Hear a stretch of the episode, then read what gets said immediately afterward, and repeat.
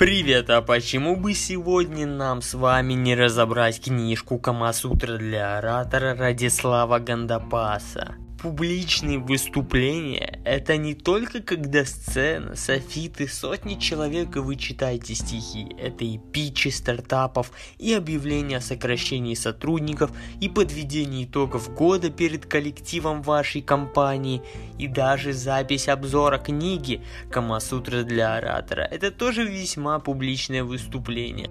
Вся книга в одном предложении. В публичном выступлении не бывает мелочей. И общая картина оценки качества спикера – это совокупность физиологии, уверенности, владения материалом юмора и немножко везения.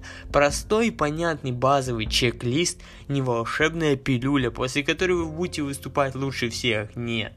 Прочтение книги научит любить публичные выступления, раскроет секреты установления контакта с аудиторией, поможет находить вдохновение во время общения с публикой.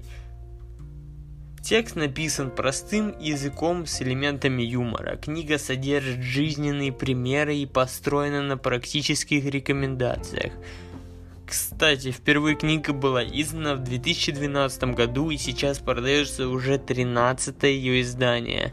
Давайте попробуем разобраться, чему нас учит или пытается научить Радислав. Пробежимся по 10 выводам, которые я отметил после прочтения книжки.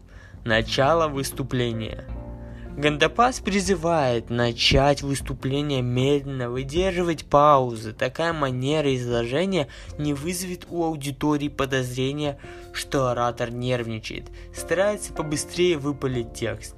В качестве упражнений для снятия напряжения он рекомендует ходьбу, выпрямление спины, разминку кистей и глубокое дыхание попадая в рамки ограниченной по времени презентации, мы хотим донести как можно больше информации. Нередкая ситуация, когда новички за 15 минут выступления делают по 40-50 слайдов, пытаясь уместить в них все свои знания. Помочь сократить количество информации призвано также понимание того, перед кем вы выступаете. Вывод второе. Определение аудитории. При подготовке речи важно знать, перед какой аудиторией придется выступать.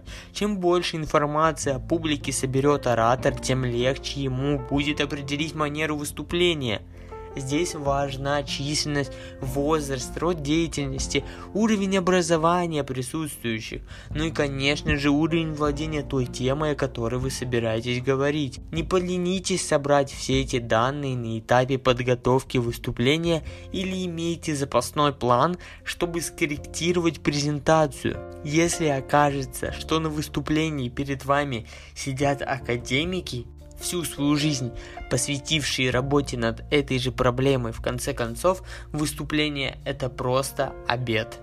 Поэтому третий вывод выступления как обед. Метафорически автор представляет выступление перед публикой как трапезу. Первое блюдо это вступление, оно должно занимать не более 20% всего времени. Второе блюдо это кульминация, основная часть выступления и ему отводится 60%. Третье или компот – это заключение. Здесь важно обеспечить публику приятное послевкусие. Сделать это можно комплиментом, подведением итогов. При этом старайтесь сохранять визуальный контакт. И вывод четвертый – визуальный контакт. Хорошее выступление невозможно без визуального контакта с публикой обвести зал глазами, доброжелательно улыбнуться. Эти приемы помогут дополнить речь невербальными сигналами. В начале выступления следует ходить по сцене, чтобы одинаково приблизиться ко всем слушателям. Обязательно установить контакт с людьми, сидящими в углу и на задних рядах.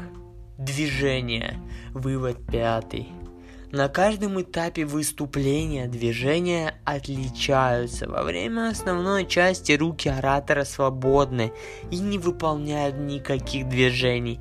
При кульминационных моментах следует выбрасывать их вперед по направлению к публике. В завершающей части речи стоит сделать объединяющие движения руками. Осанка выступающего на всех этапах ровная, уверенная, подбородок чуть приподнят. Вывод шестой. Самопрезентация оратора. Важно, чтобы внешний вид выступающего соответствовал публике. Не стоит выделяться, напротив, нужно стремиться стать частью этой публики.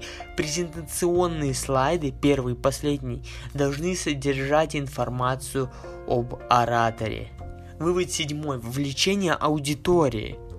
Для поддержания контакта со слушателями важно вовлекать их в диалог. Можно задавать вопросы, интересоваться мнением относительно озвученного, можно попросить кого-то из присутствующих разложить раздаточные материалы, открыть окно, либо включить свет.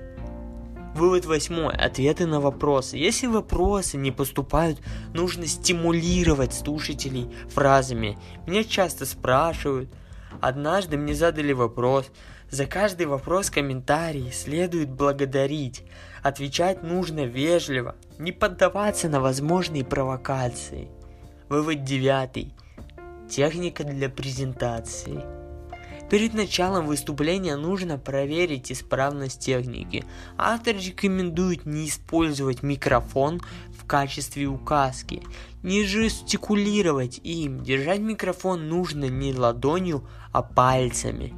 И последний вывод – организация взаимодействия с публикой. Для выступления автор рекомендует выбирать небольшие уютные залы, обращаться к публике в дружественном формате, использовать обращение «друзья», «мои дорогие». Речь должна быть неторопливой. Важные моменты следует выделять интонацией, паузами. Для лучшего усвоения информации публикой следует делать промежуточные итоги, интересоваться, все ли понятно слушателям. Еще раз повторю, если вы задумываетесь над тем, чтобы впервые начать свои выступления на широкую аудиторию или получили повышение по э, службе, теперь нужно будет работать с большим количеством людей, то книга как набор базовых принципов, как начальный чек-лист будет весьма вам полезно.